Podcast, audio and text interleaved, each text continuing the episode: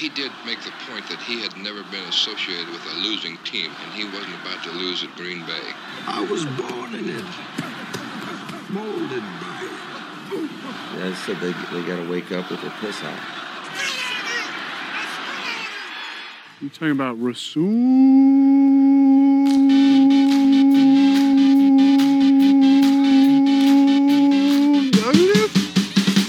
Hey, what up? It's Marcedes Lewis here, aka Big Dog. Packers podcast. Go Pack Go. Good night, man. I'm so excited. Let's roll. Hello and welcome to another edition of the Poor Man's Packers podcast, the more Packers podcast in the state of our minds. I am Spencer, and boys and girls, joined once again, someone who has been affiliated with the podcast since the very beginning. We've all been missing him very much, but he is once again returned. Andrew, Hello. welcome back to the Poor Man's Packers podcast. Thank you for having me. As I'm sure everyone remembers, Andrew has been with us since the very beginning. I think episode two or three a few years ago you were on, but I- you've always been loosely associated, also B2B data guy. You've been, you know, co producer through the years, and you're back. It's uh it's been a long wait, but I'm I'm happy to be here on the return. Good. Yes, you're highly educated, huge Packer fan. You've been to Lambeau quite a few times as well, right? That part is true. Remembering most of it might not be, Fair. but I have I have been there a ton. Yes. Very cool. Okay, so as listeners may know, obviously Hank and Kyle are not here. Schedules just not working out uh, too well. People, you know, unfortunately, we are aging. We're reaching our uh, Jesus. Maturity. Well, yeah, early 30s, late 20s. So other things are popping up. So we're going to have a rotating chair for the third or second mic on the podcast going forward. So that's one thing to look forward to. We've got a couple guys ready to hop on in, and Kyle will be back eventually. But we have another huge, huge announcement to make. Kicking off the season, we are officially partnered with Lyn Lake Brewing. They announced last week that they are an official Packer bar. They are in uptown Minneapolis. We record here. We live in the greater Minneapolis area, the Twin Cities. We're from Wisconsin, so it only makes sense to, you know, find a local brewery who obviously plays the Packer games on Sundays. So we are now associated with them. Very happy. We just met with them, and it, it was a good meeting. I, Yeah. I look forward to going there in the future. I mean, they were pumped. They they seemed like very interested to have some kind of camaraderie and Mhm. and, and they have beer, which is also very good as well. and so- dogs. Yes, they have. Some really really adorable dogs. yeah, and they have a f- beer coming out in the future. The Ah, poodle, The toodle. Yeah. I don't remember the Mohawk poodle. They have a Yes. poodle at, in their bar, and their their new beer is going to be the the name. Mohawk After poodle. the poodle because it just got a shave yes, and it has a mohawk. Yes, this is all very important stuff.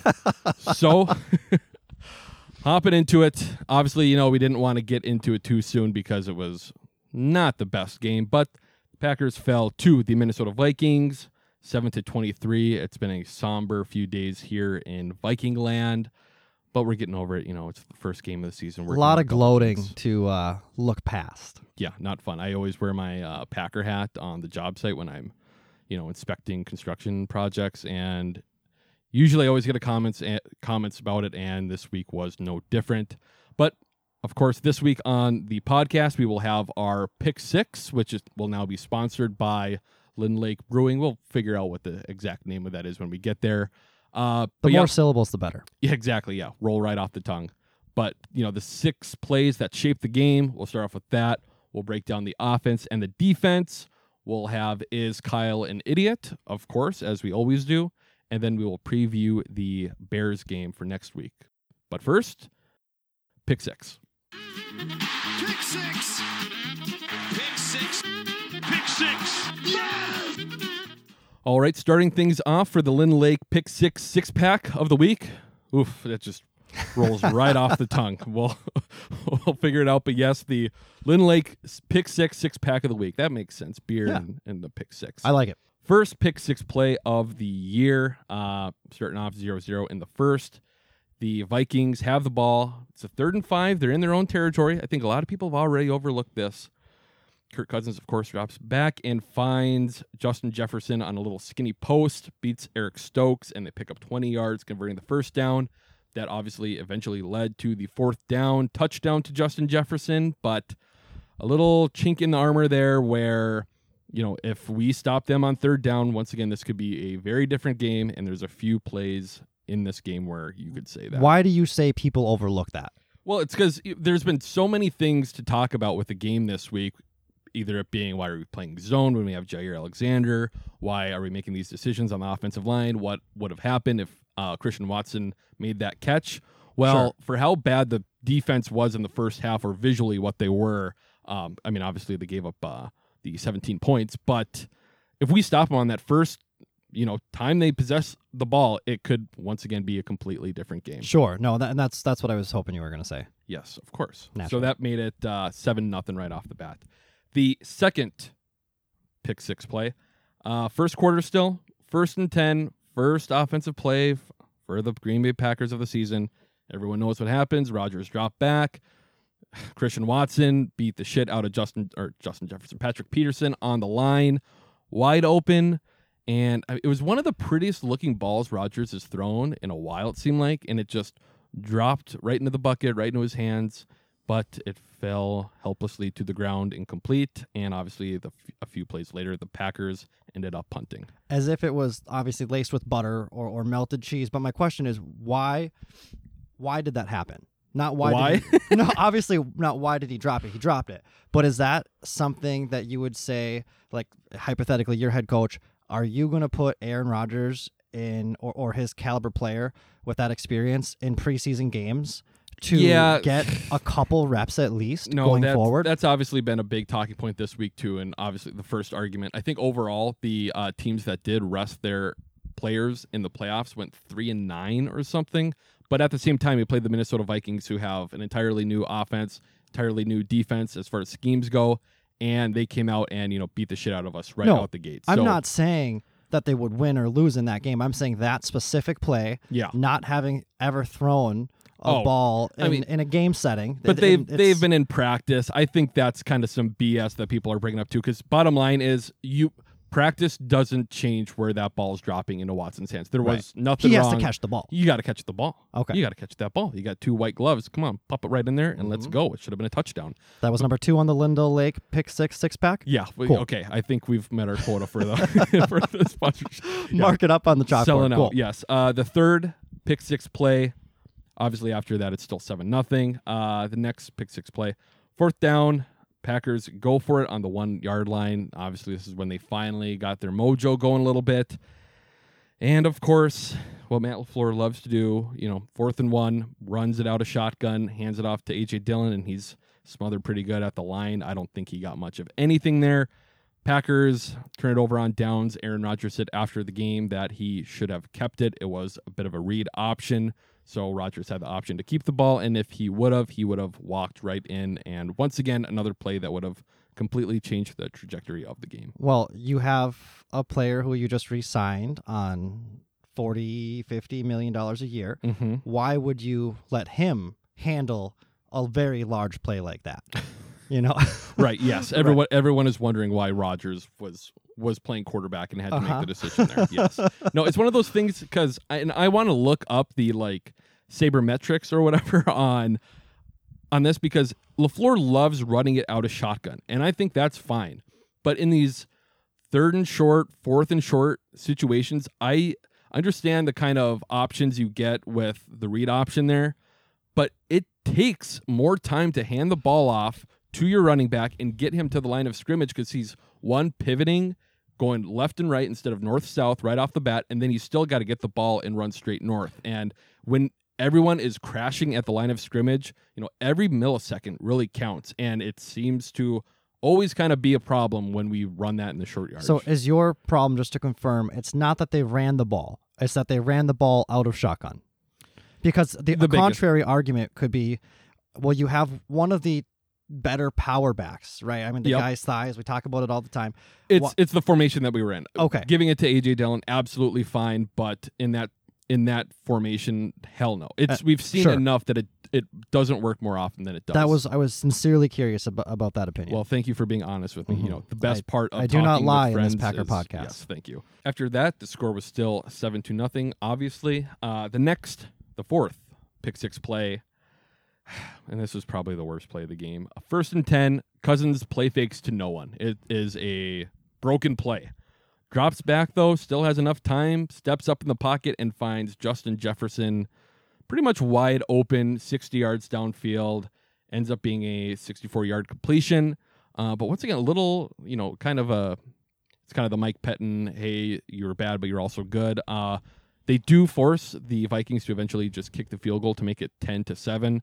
But once again, this was the prime example of the problems with the defense of zone coverage, pass, trying to pass off Justin Jefferson between the two safeties, and he ended up in no man's land, caught the ball, and nearly scored as well. And that kind of set the the theme for for Justin Jefferson. I mean, just continuously knocking us out one time after another. Yeah, it. Uh, you know, they talk about. I think last year was his best statistical game. You know, in his career to that point, and once again, I think every time he plays the Packers, he has you know a career game. So Right. awesome, great to have you know a similar player as to Randy Moss was back in the day as well. So really, really happy about that. But hopefully, uh, you know, Joe Barry will wake up and come up with a actual defense in the future. All right, then the next pick six play, Packers get the ball back. Uh, you know, Rodgers throws a pick. We don't have to dive into that too far. Vikings get the ball and they immediately start driving right on the two minute drill with 45 seconds left. They have a uh, first and 10 on the 35. Kirk takes the snap, lobs it deep, and there is absolutely nobody there. Uh, you know, one, Justin Jefferson makes that catch. And this is the play where we watched it again ahead of time here, where Adrian Amos chases him down and he's out of position. And it is one of the best, I bring him up a lot, but the best Ha Ha Clinton-Dix plays I've seen in a while where he just runs up, gets to his stance, and does not move, falls over. I mean, watch the replay. He just falls to his knees. Justin Jefferson sneaks on between him and the sideline, scores the touchdown. Pretty, pretty sad. It's kind of uh, like yeah. It's kind of like when when you're playing Madden and you switch to the wrong player and you click a button and they fall. That is exactly what I thought of when I first saw it. It's like, did someone auto control him to his knees? Like, what what's going on? Yeah, accidentally hitting circle or whatever. Yeah, and now that's- all of a that's sudden what you it go from a was. It- defensive lineman to a safety. Yeah, Uh, uh, uh, not great, and that brought the score to seventeen nothing. going into half. Yes, going into halftime after that. And after that, we only have one more pick six play. after the Vikings field goal and a Packers touchdown, so fast forward a little bit here. Fourth quarter, third and six, Packers at midfield. Rodgers drops back, starts getting pressured, runs to the right, looks like he's going to get the ball off, but is then sacked. Game is pretty much over after that, uh, making the score 7 to 20. But it was one of those several times during this game, too, where you're getting ready for a little bit more of you know some Aaron Rodgers magic. You see him kind of break out of a tackle or get out of the pocket. You see him look downfield, but then he kind of settles and you know ends up getting a sack. Well, a lot of times, I mean, you know, I'm I'm on on the phone a few times throughout the game. I don't know if you are. I'm calling my dad or some friends, and Uh-huh. I'm like, I'm not worried. We're okay. We're Mhm. okay still. Obviously, would I like to be winning? Of course. But when we're at seven, or when we're driving to score that touchdown after half, I called my cousin, Okay. and he was like, "We're good. We're good. Nothing to worry about. I'm not even sweating." And he is a guy who does sweat. He's a sweater. He's a sweater. But you know, like like you just said, a lot of times through the game, we had these glimpses of this is going to turn around. We're Mhm. going to see Packers do what Packers do, Right. and it just never completed. That's You know, that's it- what's nice because like you know like I said this is the last pick six play. It's the fourth quarter and it's a sack. It it wasn't until then where it's like okay the game's actually over we can't now. tie it together and just move on. Yes, And, and there's different ways to look at it too. You know, uh, there's always ways you can you know just uh, change change your mind of the game. The Vikings, you know, after halftime they were up 17 nothing. However, they ended up winning the game uh, 23 to seven, meaning the Packers scored more points in the second half than the Vikings. So if Sure. you judge it just by halves, the Vikings won the first half, the Packers won the second half. it's a very very It's no. pretty much a tie in my I- book. Okay, now here's a question. Yes. Um, again, pretend we had Davante, Do we win that that game? And I say that because there's the biggest thing that pissed me off Yeah. about the entire game. Uh-huh. I don't know if you saw it or how you watched the game, but Ugh, on the what corner of the screen, I'm like, you know, it says Packers total yards 48, Mhm. Davante Adams current yards Mhm. 96. You know, at one point in time, it was two minutes left in the half. I think Davante caught more balls than the entire Packers Yeah, wide I- receiver core. I, absolutely hate that shit. It's it's I don't care. I know it's too much of an overarching thing too because everything is just clickbait and headlines, you know, not getting actual facts. And with that, it's like you know, if three weeks from now the Packers put up 40 points and everyone goes off and Davante Adams has an average game of like you know two touch or a touchdown or two and 80 some yards, no one's gonna throw up those stats. Right. But of course, the first game we had to you know when you can draw switch back and headlines for not paying the guy. Absolutely. But I guess what I meant by that wasn't to can draw comparisons as much as it is to say if Rodgers wasn't playing with two rookie receivers as part of his core, yeah, you know, um, are some of those balls getting caught? Is he getting rid of the ball a little bit quicker?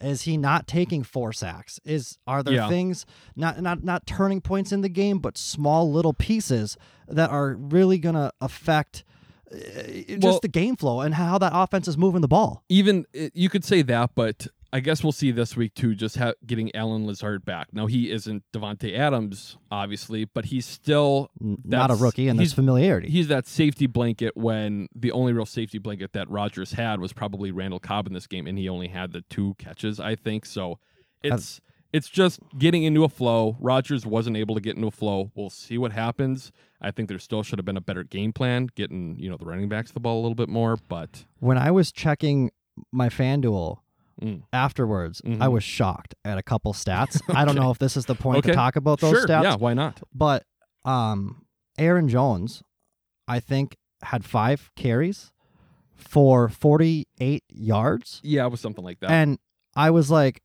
as a Packer fan, but also I played him in my FanDuel lineup, I'm kind of pissed too because that lineup's in the shitter. Yep. And and the dude, the dude is That's what we is, all care is about, yes. averaging 10 yards a carry. Yeah. Obviously, he had you know what the 18 yard carry, whatever that helps out. But it, it's like, why aren't these guys getting the ball? And then I noticed that they're also the main target.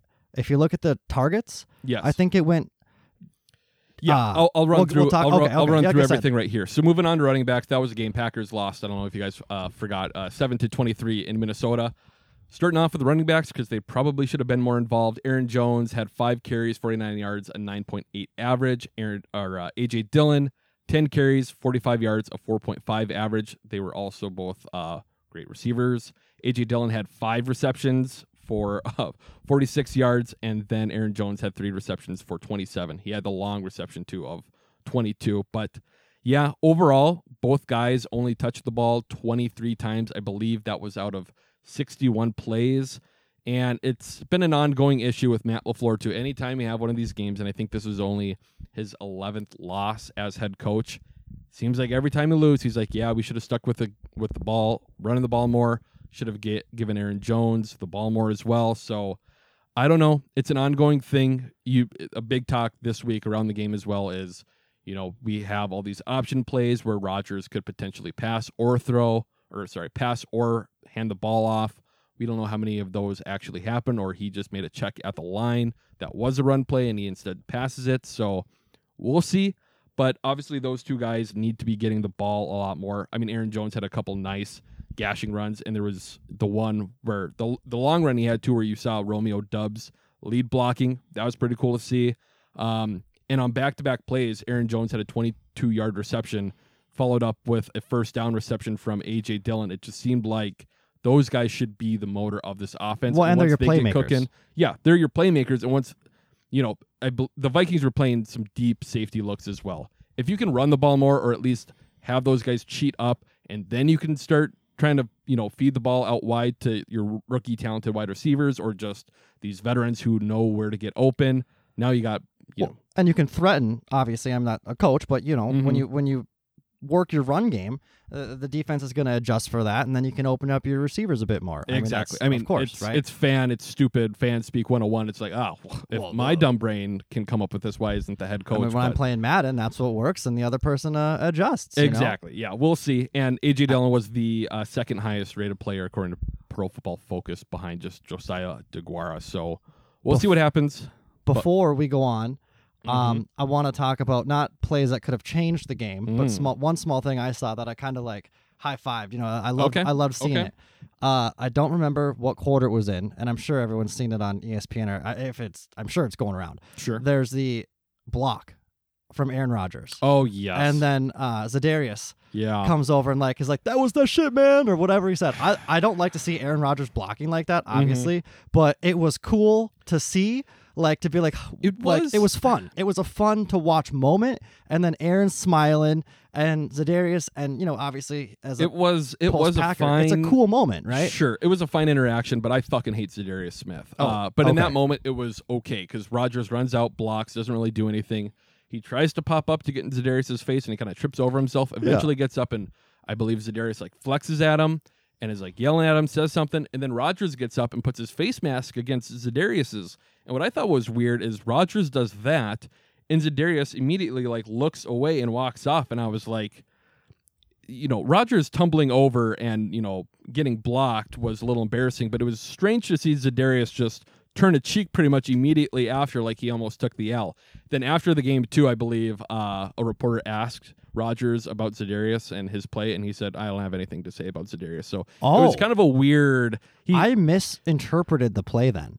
I, I- thought well- it was like two past teammates Yeah. kind of jiving with each other, having some fun, like What- liking it. what I'm saying is, I don't know what it was. Okay. It's a little bit of both. It seemed like one of those playful things in the moment, but then after Rodgers, you know, kind of thought about it. I don't know who. Okay. You know who really cares? It's a No, game- right. Very Obviously- important game within the game, but right. Yeah. Not not an important moment either. Just like I said, a cool one as a pass packer and Yeah. and Rodgers, you know, kind of taking a out of position play. You yes. know? And Zadarius did have a sack in the game, but he also did grade up very poorly on Pro Football Focus. So this is one of the times where we will say Pro Football Focus is correct in their in their grades.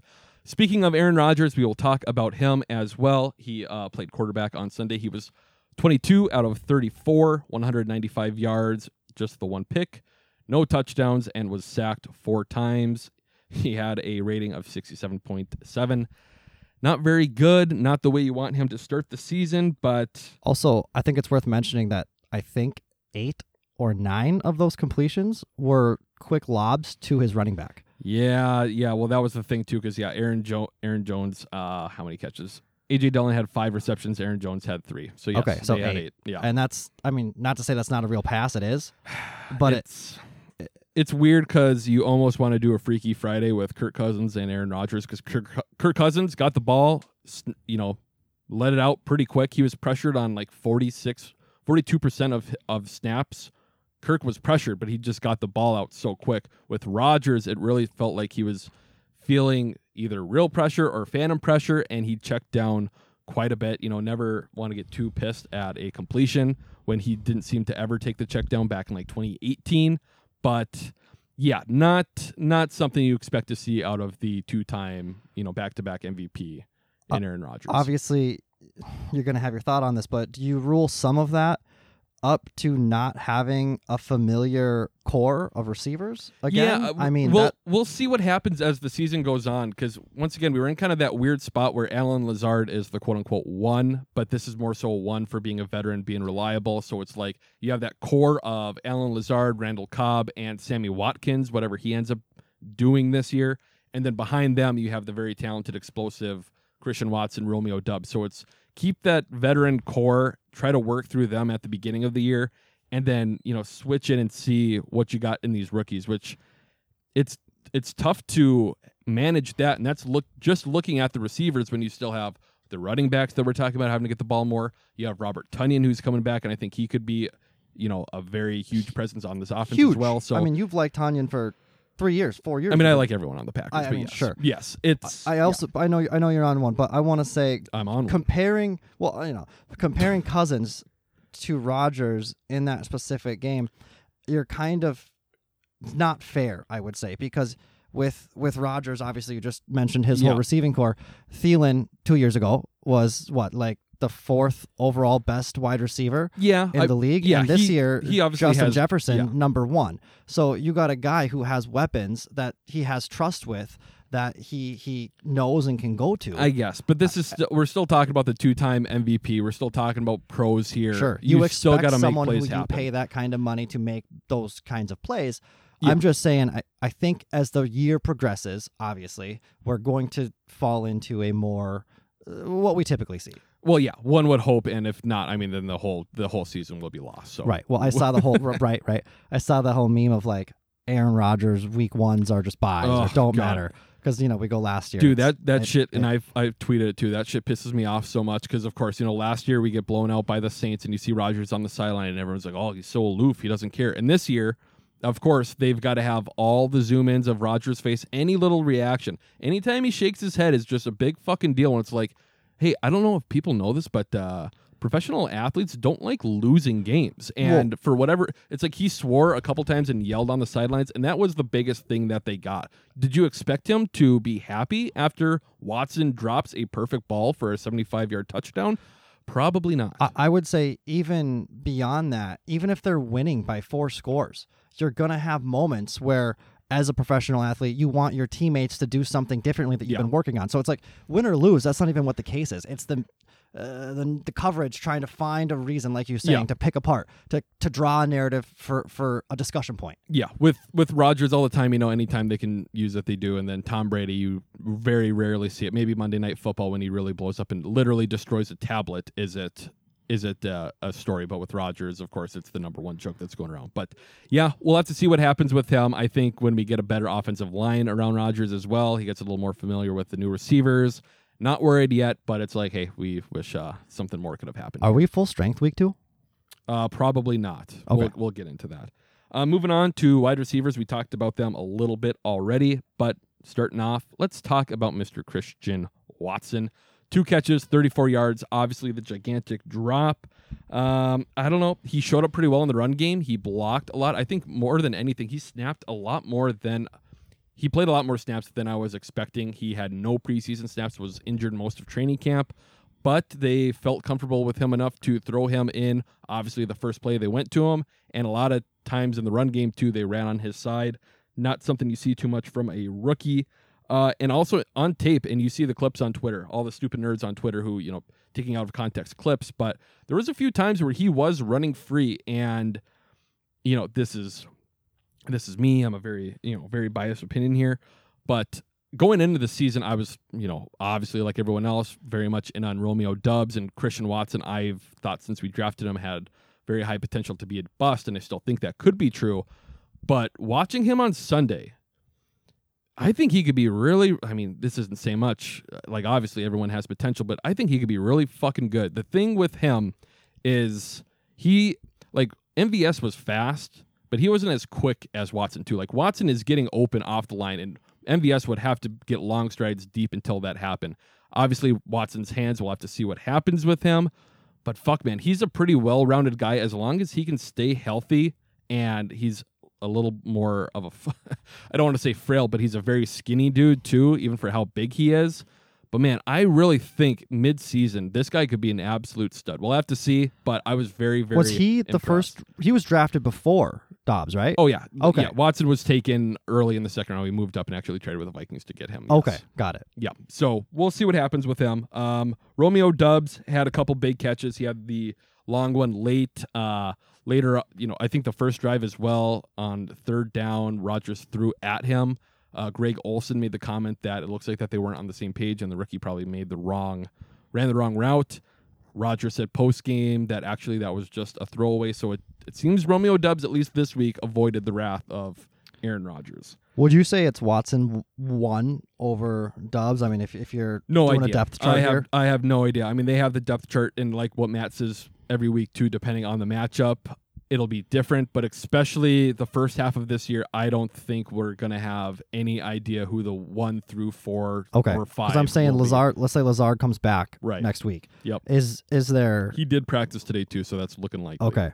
So next week, do we know is, is No. who's lining up? No, we we won't know until later in the week, but it seems like right now the only guy that might not would be running who had the concussion. But Okay. we'll talk about that when we get to the offensive line as A lot of FanDuel listeners in this one. I think they come to your podcast for the Packer specific game. Yeah, and it'll be it'll be interesting these next few weeks too, because even people who are educated on it, it's like you're just throwing darts at a board, Right. With with all these receivers, See who's gonna who step up, Exactly, who you trust. Yeah, so we'll see what happens with Romeo Doubs. It seems like early on he's already having a decent enough connection. At least didn't get any fuck yous from Aaron Rodgers. That we saw. Uh, Randall Cobb, you know, didn't have a huge game. Obviously, he had the one catch for the third down conversion, which was nice.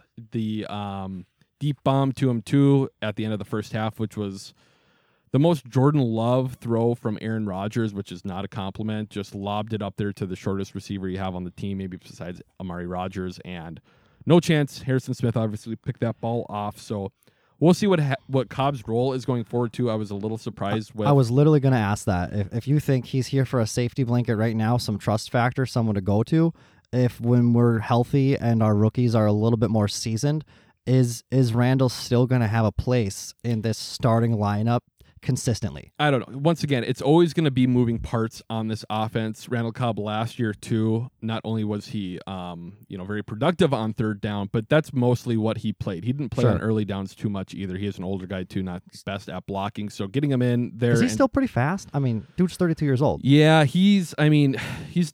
It's tough to say. He's. He's quick. I'd say he's more quick than fast. Okay, You know, sure. we, we get those plays some years too. I think even 2018 where he had that long touchdown where it's like, oh shit, he can still run. But that was also Four three years years ago. ago. and probably a couple surgeries ago too. Um, moving on, Sammy Watkins, a little bit of a letdown. He did have three receptions, 18 yards. Why is he a letdown? Well, because he had three receptions and 18 yards. Three targets, three receptions. So do you blame that up to Aaron or, or Sammy? I don't know. We'll see. It's still so early in the season. They're feeling each other out. We'll see. I think overall we just wanted a little bit more out of the pass catchers. Okay. Moving on to tight end Robert Tonyan.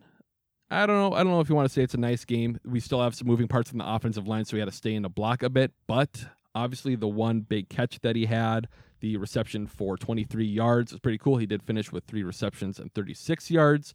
But to see him get in space and just take off was nice to see him run full speed and look like an actual NFL player when a lot of us didn't think he would probably even suit up these first four games. Yeah, I, I loved watching him. And I mean, I've had a, a spot for him because you've been high on him. So I've Mhm. been like extra interested, I guess. And finally seeing that come to fruition. I remember last year, it'd be like, oh, this is his game. This is his game. Yes. And you might not even get a look. And it seems to be that this is kind of maybe uh, finding a role for him in the offense now as a as a stable. we'll see because he'll he'll always be there blocking and you know as far as like fantasy football or FanDuel is concerned, yeah, maybe in the red zone, Sure. he, he could get those targets. But once Bakhtiari and Elgton Jenkins are back, if Bakhtiari ever comes back, I think he'll really be a player because he's uh because then he won't have to block as much, and the offensive line will be a little bit more you know ready to go. Speaking of ready to go, uh, a group that was not ready to go, the offensive line, uh, not very good. Let's just dive right into uh, Mr. Jake Hanson.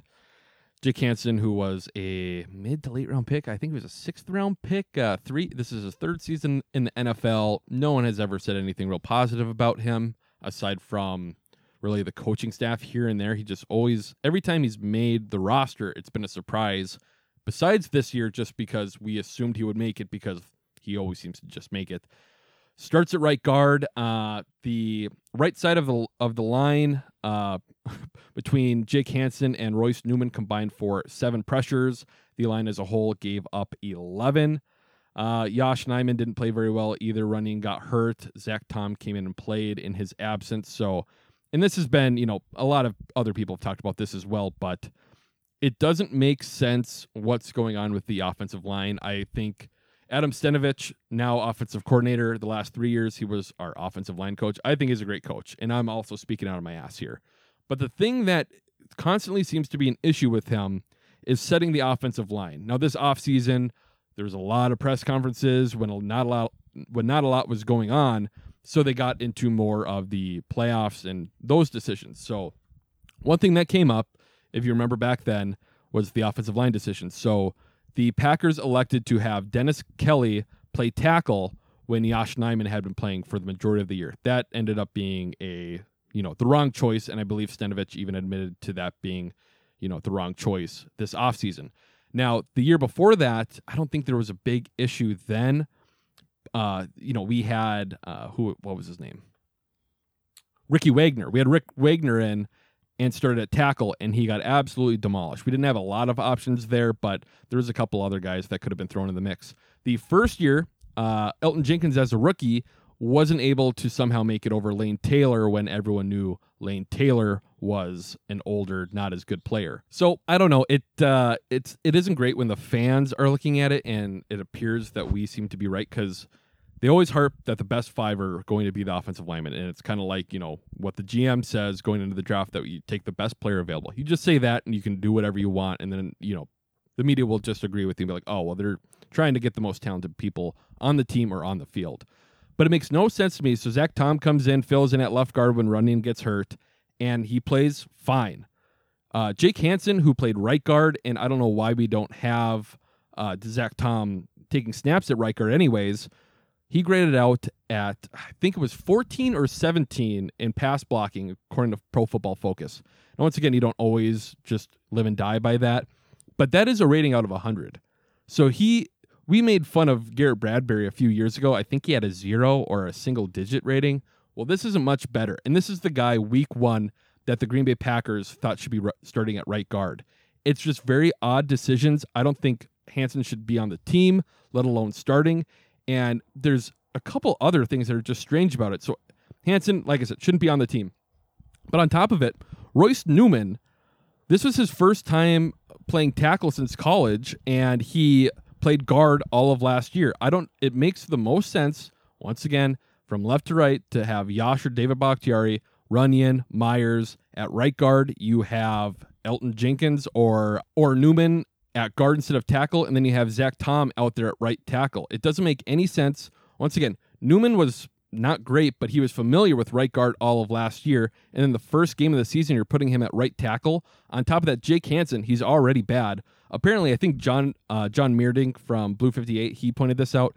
This was Jake Hanson's first time playing guard, period. I think if he ever played before, it was in high school. He was a center in college, and in high school, he played tackle. So you put Royce Newman out at tackle. He hasn't played tackle in the NFL, and you put Jake Hansen at right guard when he hasn't played a you know any type of competitive game at that position. It's just very confusing to me. As someone who fully agrees with that tangent, Thank you. um, I, I do, I, I- don't know how this is gonna line up or make sense, Uh-huh. but is there some kind of, of number or, or something we can look at besides Pro Football Focus that says our like time in pocket before pressure? Well, Is there something to say what you're to give what you're saying more validity than a third party, not even stats, just a ranking well, it's just win right? rates. You, you can watch, and anytime he's getting pressure, it was usually from the right side of the Okay, offensive line. 'cause It's, it's one, it's the eyeball test, and then later on, you get that backed up by seeing some stupid stats, whether it's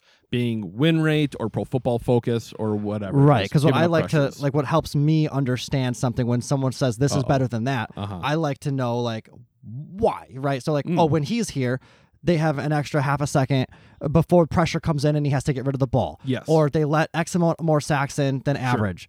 So that's what I was wondering. If, if there was, could you obviously see, uh, as someone who is more intricate with the game, um, more pressure quickly from that side than the other side? yeah, or he's, is he's this just, he's just it's very clear. It's he's very ju- clear. he's just bad. Yeah, okay, it's that's I mean, you, hey, you watch the game, he looks bad. You see stats after he's bad. Nobody, I haven't seen anyone arguing for Jake Hanson at right. As stated, I fully agree with everything you said. Good. Okay. I don't know why you push back the opposite way, but I understand. Well, I wanted to hear. I wanted to hear if there was more you wanted to hear your own analytics. voice, huh? Well, obviously, you Yeah, know, okay. that's understandable. what we're all here for. With that, that is it for the offense. We will have a quick commercial break.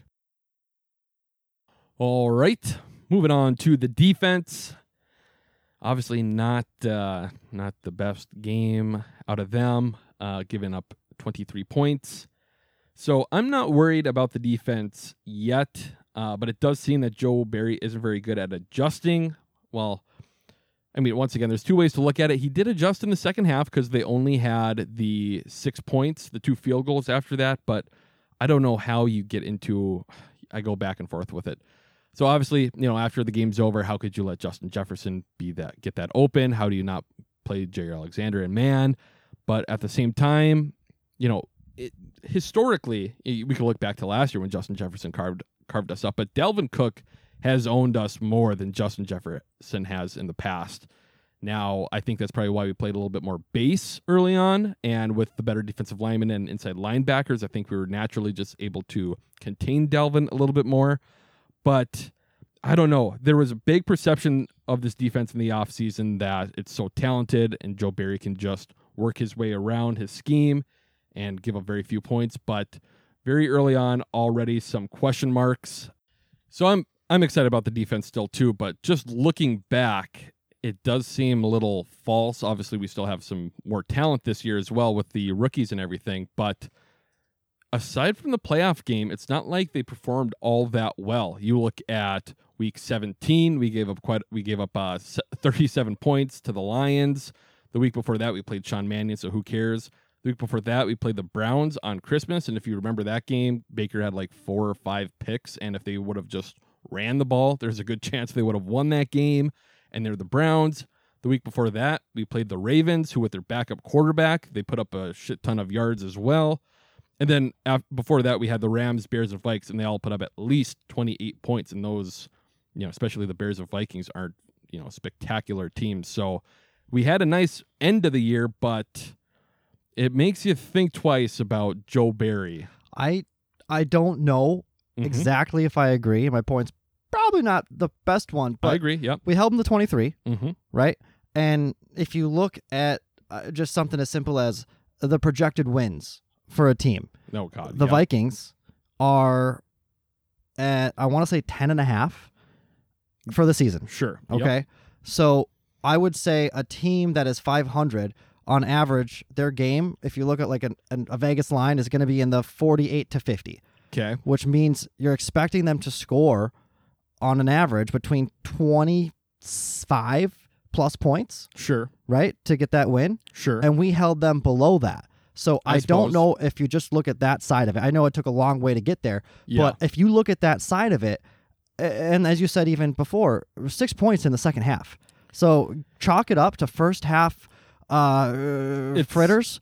Six points in the second half for a top 500 even offense is is great to Yeah, hold them to. you- You're Uh, not wrong. It's tough because it's kind of like what we've talked about in the past too, like a Mike Pettine defense, where we get all pissed off, but at the end of the of the day, we were like, most of the time, huh? Well, they were good enough, and they were probably good enough on Sunday, but obviously it's just a little bit tougher when your offense doesn't much doesn't do much of anything. a couple caught passes, a, a couple extra feet for that Mm. touchdown. feet, yes. Uh, you know, I Mhm. mean, it it is probably enough. Our defense probably did more than enough to True. help us win that game. They did their part. They might not have saved the game, yeah. but I would say they did their part to to get us a win. If our offense did their part, Yes, and once again, kind of like the offense, there's a couple plays that if they break our way, if we just do the bare minimum, it's a different game. The other thing I think of too, obviously, we say this a lot, but it doesn't seem like Barry schemes very well against offenses. I'm going to say this: Kevin O'Connell, who knows how good of a coach he's going to be. Everyone's like, "Oh my God, you know they tortured us all this." He's a great offensive coordinator. He very well could be, but it's also like you know a band's first album in my eyes. sure. So, and this is what they've people have said in the music industry. That first album took ten years to make. It's all it's all your best shit that you've been working on forever until you finally got that chance. That was that was this, you know, for Kevin O'Connell. He's had all off season looking at this game. Obviously, we did too. But this is his first time being a head coach, calling plays. Like he had to have been really going above and beyond to have this be the best of the best as far as a scheme to attack the. Well, you kind of got to prove your prove your worth, right? Get the That too. fans on board with you. You know, he's coming in after how long was Zimmer here? There Yeah. in the cities, I not guess. long We're in. Minnesota. Yeah, I wish, sure. I wish he was there. right. longer. So, like you said, I mean, yeah, you, you want you got something to prove. You want to say I'm here, and and that's what he did. Here I am. I'm a boy. I'm, Boom. I'm going to win this game. He yes. is the boy, and once we learned what he was doing, six points in the second half. Again, Right. Packers defense. So moving on, inside linebacker, we'll go uh, positional breakdown here. Quay Walker, very excited about him. Uh, hard not to be excited watching him play. His instincts and quickness, the way he chases down uh, running backs and tight ends, receivers. I mean, the fact that he was he was matched up on Justin Jefferson, which we don't like. Preston Smith obviously was as well at times, but he doesn't look out of place on the defense hardly ever. The thing that throws me off is one, his number seven, but two, he he seems to be a little small. I don't know if it's just the seven that like shrinks the size of his jersey almost, but it's a little. It that those are like the negatives. Other than that, you know, he got banged up too. What do you have against number seven? Well, it's weird. So the NFL last year changed the rule because usually linebackers are. Oh, in the sure. Now they can be any number, anyone, 60s. right? So now Okay. they can be anything. So I, I didn't know if there was some conspiracy or, or, or Oh, no. stigma you had against. I was a big know. fan of Don Majkowski, the old quarterback in the '90s, and yeah, he took that over. Uh huh. Or But yeah. when you were a child and like Pony League, you know, number seven beat you out and you just never stood for it since. Yes, I wish that was the case, but no, that never happened. Uh, but yeah, I love Quay Walker. It's nice to see that energy, and he's such for a rookie. The demeanor that he has as well is very, very impressive. You know, you can hardly tell the difference between him and Campbell at times. And Sure. it's great. You know, he looked like a first round pick, which a lot of people questioned that when we took him back in April as well. Uh, we'll see what happens with Krys Barnes. He did get hurt in that game. Obviously, we everyone saw the cart come out and put in an air cast, but it sounds like it's going to be a high ankle sprain. He didn't break anything, so Is that a couple weeks then, or, or sounds like it'll be a couple weeks. But high ankle sprains are huge variables. It could be four weeks. It could Okay. be ten weeks. Is that something that kind of lingers too? He comes back, he's not full strength. Sometimes, It's- but yeah, with the Packers, they're very conservative medical Sure. staff, so I don't think they'd rush him. So maybe we'll see some Isaiah McDuffie next week. But once again, Quay Walker, he did practice on Wednesday, so he should be good to go. Moving on to outside linebacker, Rashan Gary didn't have the game you were expecting for a potential defensive player of the year, but he was still pretty damn solid. Uh, he had a sack in the first quarter. And once again, kind of like Kirk Cousins on offense, Rashan Gary is kind of that on defense. He was top 10 for a win rate against the offensive line. He's also top 10 in pressures in the NFL, tied for eighth. Uh, moving on, Preston Smith. He had five pressures, which was one more than Preston, so he's also in the top 10 for pressures in the league. Lined up at Justin Jefferson, which at this point we just, you know, you have to wait for those screen grabs every year because it just happens all the time where he's eventually lined up against a wide receiver. Uh, JJ Enagbare, the rookie, a lot of people thought he might not even suit up, but he uh, obviously did on Sunday. He only played 10 snaps, which was two less than Jonathan Garvin, but he actually graded out as one of the highest players on defense. So we'll see what happens from him. You don't expect too much out of rookie edge guys, especially mid-round picks. But yeah, any any thoughts on the on the edge rushers there, Andrew? I mean, I agree with your take for Good, the most should. part. Uh-huh. You know, solid top tens across Cool. the board. Cool, perfect. Thank you. Mhm. Moving on to corner, obviously Jaire Alexander. There was a lot of talk about him this week. He said after the game that if it was up to him, he would have matched up with Justin Jefferson the whole game. That obviously did not happen. Overall, he played pretty well. Uh, he had that third down stop on Adam Thielen early in the game too. But you know, we'll see what happens with him going forward, and just How if do they our do change the scheme to work around him more than they did this week. how do our cornerbacks rank league wise? I don't. Well, we don't know. I know it's week one, but It- I- it's I, week mean, one. We coming into this year, we thought it was one of the better trios in the league. It's just one week, so I don't know. You can't really make any real long term judgments until at least four games. Why was it just a a, a couple of, of breaks or or mistakes?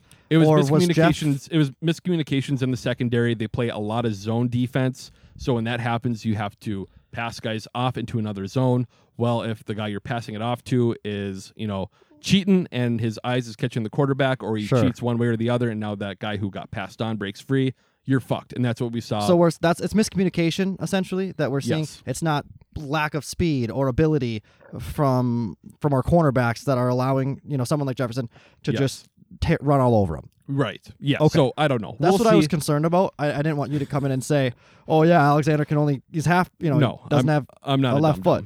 Yes. Moving on, Eric Stokes, who was the other outside corner. Once again, not a great game in Minnesota last year. Got absolutely torn up. Probably a little bit better uh, this week. We keep seeing it more and more with him, though, that he is kind of only an outside corner. Kind of like what we talked about, uh, what I was saying about MVS, how he's fast but not exactly quick. It's kind of the same thing with Stokes, how he ran in a 40 in a straight line, very fast, but as far as the lateral movements, not very good. He uses the sideline quite a bit. Um, but yeah, they picked on him quite a bit anytime they could get Justin Jefferson in his area. You know, he's kind of, you know, everyone's talking about how we should play more man because of Jaire. Well, Stokes is a pretty good guy to play in zone, so we'll see what happens moving forward. Rasul Douglas didn't have a great game. A lot of JJ's stats were attributed to him, but what are you going to do? It's it was kind of a free for all overall in that game. Moving on to safety, Savage and Amos. We've talked about them more than enough, but they were they each had their lowest grades according to Pro Football Focus of their career. Once again, even if you don't agree with Pro Football Focus, the fact that both of them had their worst grades ever is pretty telling. Is Pro Football Focus a stat based or opinion based What, merit? what pro football? Yeah, great question. So, what Pro Football Focus does, and I feel like a lot of people don't know this, they have a handful of guys. I don't know if it's three or five. They watch every single player on every single play. So they'll watch, you know, if they're grading the Packers defense, they'll watch it eleven times and give a grade zero to a hundred. You know, either it's you know pass defense or this. They'll for like a corner, it'll be pass defense, run defense, and overall. So these multiple guys will each give their grades and then they average it out, and that's what the Pro Football Focus grade is. okay, so there might be some bias on win loss Sure. for the game, you know, because if your team wins, No, it's tough well, no, no, no. That that doesn't matter. That No? does not matter at all. There could be you know innate biases with towards a team, of course, or a person. Sure, but you know you're supposed to believe them that that doesn't happen, and a lot of times people do disagree with PFF grades. Maybe there's five plays where someone just disappears, but that sixth play they get a sack. You know, like Oh, they watch a random number of plays, they watch no five plays per t- person. They'll watch. They'll watch all the plays for All that the plays. person. Okay, yes. got it, And then got they all grade it. Like you know, Zarius Smith. People on the surface would say, "Wow, he had a good game on Sunday." Pro Football Focus gave him a grade of 55. Okay, So who are you gonna? well, believe? that's actually pretty. I, I like that. I didn't know that it was like that. That is a very good, yeah. It's better than I expected for what you were going to say. yeah. It's, It's not. not Tom it in his could be a lot basement ranking how much he likes players' names. Kind of, maybe. Well, yeah, kind of is. sure. not one guy just saying, "Oh, the Packers won. Their defense must have done good." A different You way know? of looking at it. Yes. Sure. Uh, moving on to the defensive line. Kenny Clark played 69% of the snaps. Jarran Reed p- played 68, and Dean Lowry played 61. Kind of a nice little mix between those three guys, especially when in nickel they, you know, usually only have two defensive linemen. So nice to see Jarran Reed eating up those snaps instead of someone like Tyler Lancaster in years past. Uh, Kenny Clark, you know, once again, anytime we play the Vikings, we get our annual clip of Clark just Reggie Whiting someone and just throwing them to the side. That once again happened on Sunday. Jarran Reed looked pretty good. He, I'm, I'm looking forward to seeing him. He's kind of a more under the radar guy. We did give him quite a bit of money this offseason, at least up front, but you know, we'll we'll see later on when I don't know it. Kirk Cousins, as much as we don't like him, he seems to be more of a Tom Brady type where he just gets the ball off as quick as possible. TJ Slaton, he's been showing up more the past couple, you know, we've heard of him a lot more during training camp and even just this week he had a lot more snaps. He had 18 and it allowed them to play a couple different formations. I believe at one point they had four defensive linemen in, which is probably a record with under Matt LaFleur at least. So with the more talent and bigger guys on the defensive line, we have a little bit more flexibility going forward there. Um, moving on to special teams, actually pretty good. It does seem like these games where the offense and defense are terrible, the special teams, you know, isn't a problem. Coverage was good. You know, they made the one extra point. The punts were fine. The punt coverage was fine. The punt protection wasn't the best, but we'll just have to see what happens there. Yeah, I mean, I actually enjoyed watching our defense play, with the exception of the big plays that we gave up to Jefferson. I mean, there wasn't a lot to complain about. I was I was gonna ask in the break, Yeah. how many sacks? Because I don't remember exactly. You said just one, Yeah. but it felt like there could have been a, a few more. I remember a lot of times Cousins getting rid of the ball under Yep. pressure.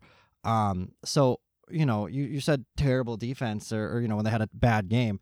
I I know we've talked about that already, but I- I liked watching our defense play. Like I said, without those big explosive plays that the Vikings Yes. pulled out, they were good to Out- watch. Outside of that, they were pretty solid. And yes, and like I said earlier too, it was 42% of dropbacks. Kirk Cousins was pressured, which is a pretty damn good number. But uh, Right. yeah, that is it for the Vikings game. Once again, we lost 7 to 23. But with that, we'll move on to Is Kyle an idiot? My favorite segment. I'm not an idiot. Okay. You sure? Yes.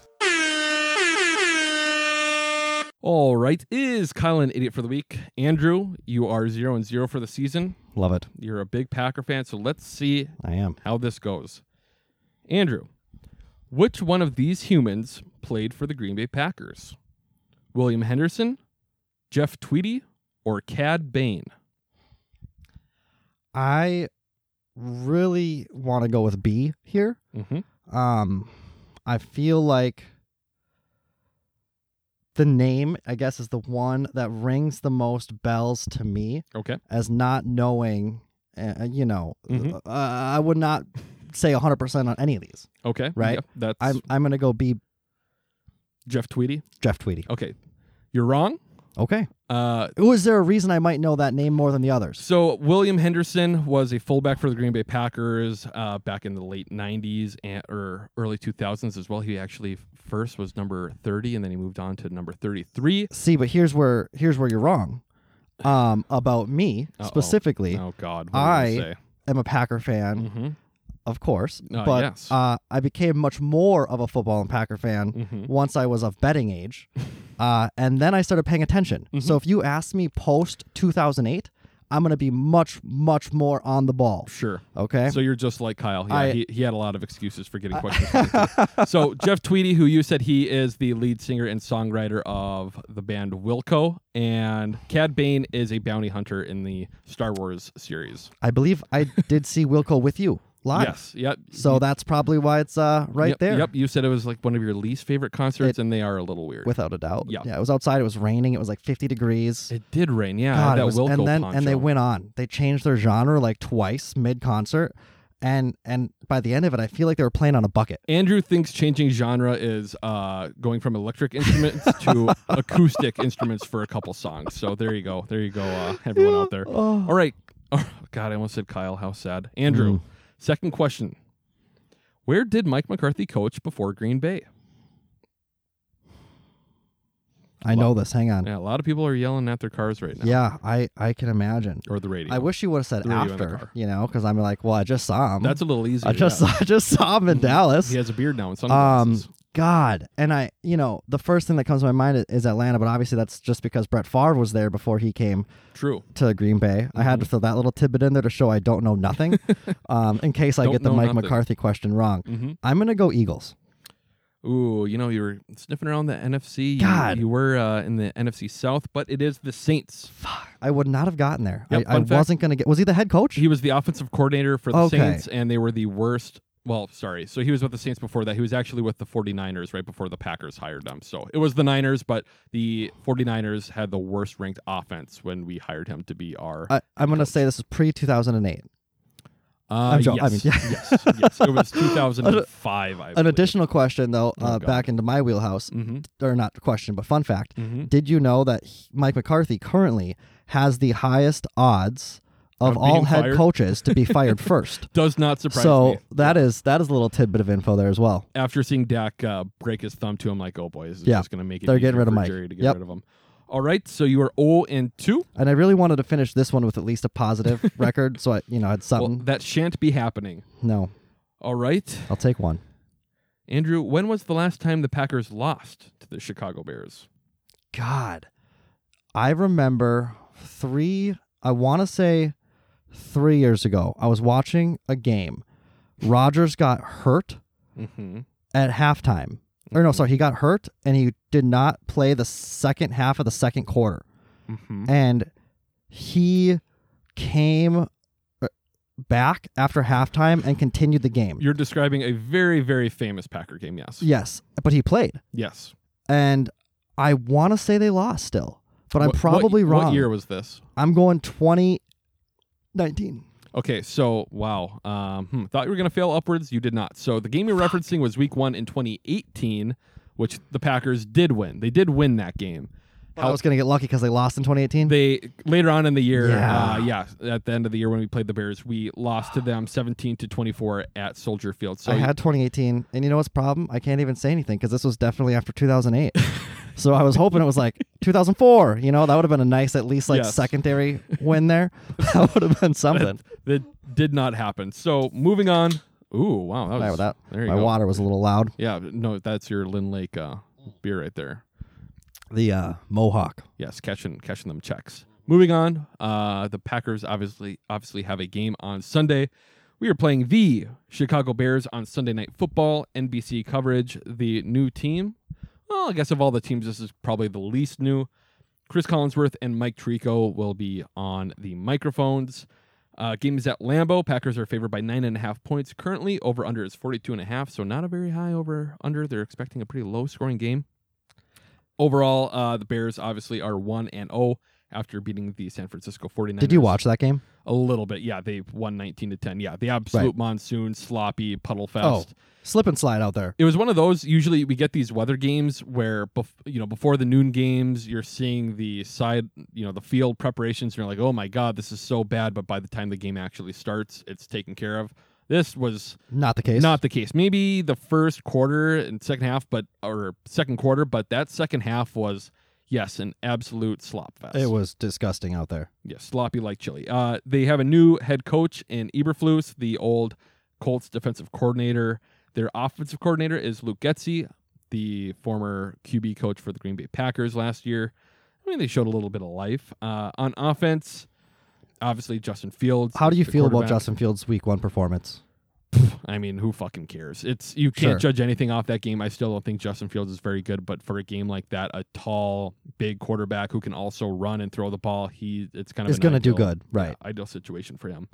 Um, yeah, wasn't great last week either way. He was eight for seventeen. Mike Martz, the old Bears offensive coordinator, even went on record saying that he wasn't very good, which was kind of weird. He did finish with 121 yards and two touchdowns, one pick, however. Uh, David Montgomery, their lead back, had 17 carries for 26 yards, an astonishing 1.5 yards per carry, which is weird. Even That is in insane. a puddle game, you would think you'd be able to get a few more yards. And Herbert, the backup, had nine carries for 45 yards, so he had a five yard average, which is kind of strange. We'll see how they divvy it up this week. Uh, on the receiving end, weird box score. Five players had one reception, and David Montgomery, the running back, had three. EQ and Dante Pettis each had a touchdown with their one catch, but it's hard to know who the number one is really with that offense. Obviously, Darnell Mooney is the lead guy with fantasy football and everything, but he only had a one one catch as well. Well, and Byron- that game, I mean, in Yep. general, like you said, it's a monsoon, right? They're not throwing, lobbing the ball everywhere, and that's why your backs are catching more balls there too. Sure, So yeah. it's it's not like it gives a ton of info. Yeah, it's part of it, but it's still, you know, the Chi- the Chicago Bears. We're not expecting a huge Right. offensive passing game out of them. But yeah, they have Darnell Mooney and Byron Pringle. If you remember him, he.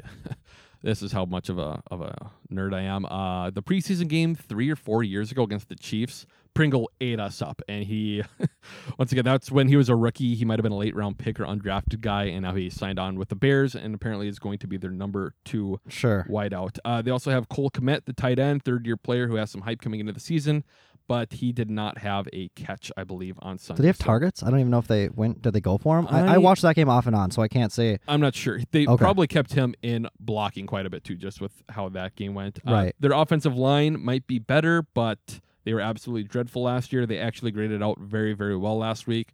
The offensive line, according to Pro Football Focus, was one of the best offensive line performances in the last five or ten years. I think the stat was that I heard, but that's mostly once again because of Weather attributed. the environment that they were in.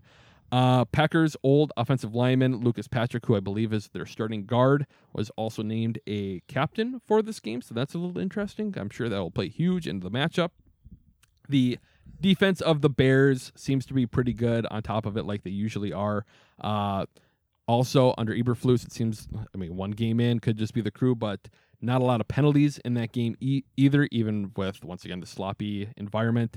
Eddie Jackson, the safety, seems to have bounced back after a lackluster 2021 campaign. Jaylon Johnson, their third year corner, allowed zero yards on Sunday. He has some hype with him as well, but once again, the environment. Inside linebacker Roquan Smith is back after holding kind of holding out half the year and or half of training camp, and he did have half a sack in that game last week.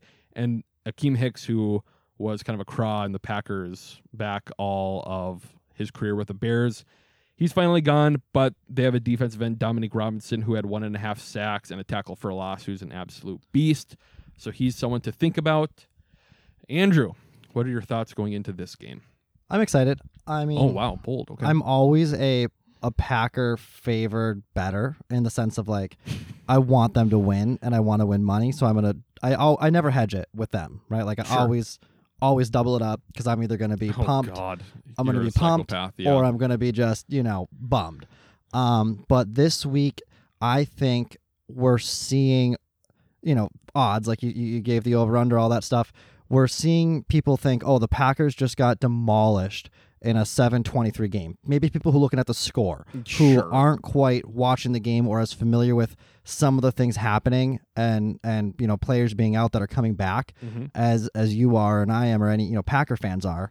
So I actually do like the Packers nine and a half this week, but I also Ooh. like the over. Um, we're getting the low scoring game probably as well from the weather that we saw week one in I- Chicago. I like how you're you're saying that you want to be like smart with your betting here.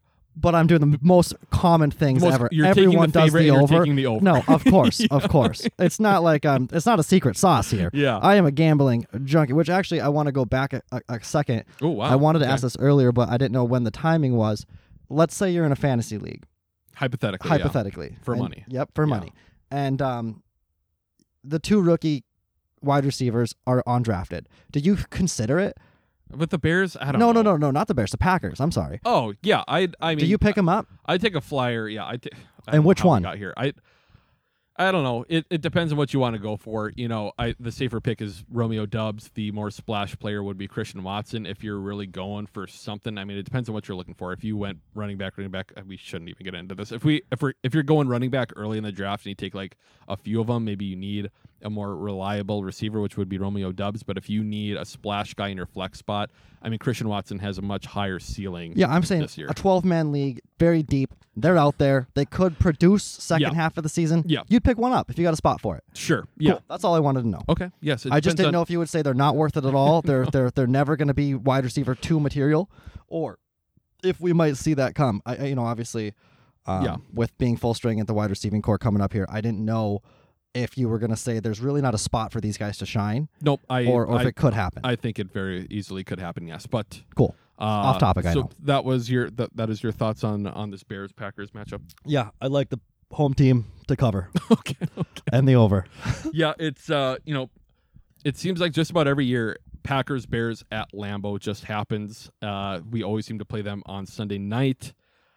I should say, uh, and you know, once again with the nine and a half points, it feels like we should shellac them. It it's very much a mirror of last year where we got shit kicked by the Saints week one, but then week two we had a divisional matchup against the Lions, and I think the first half we were actually losing, but we came out in the second half and Demolished them. demolished them, I believe. So I think something similar to that we went on like happen. an eight game tear. Oh yeah, I well yeah, I- we won fucking thirteen games last year. We had the best record of the NFL season. oh yeah, I last mean, year. I don't know if you've been paying attention, but we have like the last two years even. Wow. Yeah, they're pretty good. Well, I we think probably won the someone division might have had a few years in a row year. too, huh? Yeah, we've won. Yeah, the last three years. I don't know if you caught on with that too, but yeah, I I like this game. It's hard to come up with any real great predictions of how the game's going to go, just because it's so fresh in the season and we have so many moving parts on offense.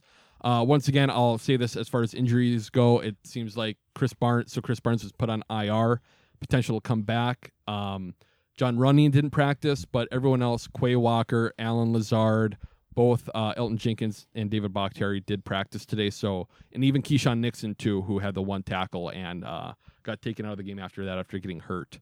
He was practicing today too, so that should not be too much of an issue.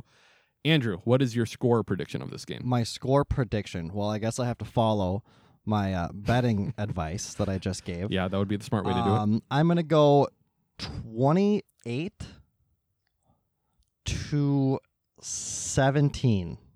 Really, Who? 28 17. Packers. Okay. Man, I don't know if this has happened before, but I, you know, I have my notes written down here, and I too had a prediction of 28 to 17. Really? Packers winning this game. Yep. I think I might have had a similar score last week. It just wow. it's just two football numbers. It makes sense, you know, Packers winning by 11 points. Well, it follows the spread as we both just discussed. Sure, that too. It We're seems like geniuses in that front, you know? you know, maybe I'd throw in a wrinkle for it being an NFC North game, so you get a weird number like a 22 instead. But yes, that is the number that I had, so I feel a little bit worse Amazing. about my prediction now. Andrew, as you know, you know, you've always been a listener, you've always been part of the podcast. Always. What is your bold prediction for this week? Well, I want to say this one. I want to say You're allowed. I I'm predicting Mm. that our rushing attempts Okay, will double. we'll double. Okay, I, that might be an easy goal to hit, so it might not be that bold. I don't think which it- is kind of why I was making a joke of I want to Mhm. say it Mhm. because we had what 15. Yeah, we uh we had eight we had 18 rushing attempts last week, so yeah, So mm, 36. I, I don't know how bold that is, but I believe you know we're gonna have a, a good what thirty average, but then in the quarter four we're running out the clock. We're run run run. So uh, we It's double a, our it's a great description. Yeah. run run run run. we double our um, rushes. Okay. We And double if our that's rushes. not bold enough, Yep. I will uh, think on one. Well, you tell yours. Okay. I I think that's bold enough. Good. So my bold prediction for this week, you know, I think they got trashed a little bit last week. Let's let's just fucking dive in because I don't think if you went with one, it would be bold enough. I am going to say Romeo Doubs and Christian Watson both have a touchdown in this game. You know they're due. Let's shut up the critics. Let's shut up everyone saying that Aaron Rodgers hates the rookie wide receivers. What? That is actually bold. Not. I mean, there's still it could it could happen. If I said, They got four career catches between the two of them. but that's a career. I I, I know. I'm they, just they don't have okay. I'm just All right, you're being a douchebag. So I'm being a douchebag. Yes, That- yes, I that's am. where I'm at. Uh, we'll see. You know, I'll, I'd feel good if just one of them gets a touchdown. So for all you DraftKings listeners, yeah, definitely put all those are your those. flyers. Double them up. Yes. So with that, everyone's favorite time of the episode. If you could please leave a five star review, that would be very cool. Either on iTunes or Spotify. On iTunes, you can leave a uh, sorry, I should say rating on either or. You can leave a review on iTunes as well. Just write something down, whatever. And if you want, you can take a screenshot, email it to us at pppodcast at gmail.com or DM us on Twitter at pmpod, and we will send you a free koozie that you can put uh, put you know your beer in. You know, what what type of beer, Andrew? Um, you know, any kind of beer, but Uh-huh. specifically Lyn Lake beer. Lyn Lake beer. Um, but if you want to, I think this is a suggestion Mhm. I would implement if I, you know, if I was the Oh, main God. decision maker. We should have talked about this. Okay. You can now, starting this week and this week only, Mm-hmm. have your relatives or friends leave a five star review, and he will send you an additional koozie. Yes. And that is one for them and one for you, but that only applies if you've already left a review. Yes. Okay, that's this week only. This week only. Please, uh, yeah, if you email or DM, you put all that, add that in there too, so that I remember as well. For And the yeah, double koozie. For the double koozies, yeah. If you ask for two koozies, we'd probably give you two Promo anyways. code we want Andrew every week. You don't need to. oh God. Okay. Well, with that, we're on to next week. We're on to hopefully win. If we don't win this week, I'll actually panic. Uh, right now, I think we're sitting easy. But uh, with that, Andrew, I don't have anything else. Do you have anything else? One question. How many losses in a row before you skip a podcast release? Never. I am not. Uh, I'm Okay. not Ed. Who? That's a that's an inside joke for no one. But uh, well, with that, with that, Andrew, do you have anything else other than that? no. I think your listeners love inside jokes. Yes, I, hope, I hope to be part of and your fellow well. your Yes. fellow podcaster that has no idea of it. So with that, Eric Koskinen, please don't sue us. Cheers. Well, I quit my job. Yeah, 'cause it just won't pay. I worked all year, I worked all month. Then they took my money away.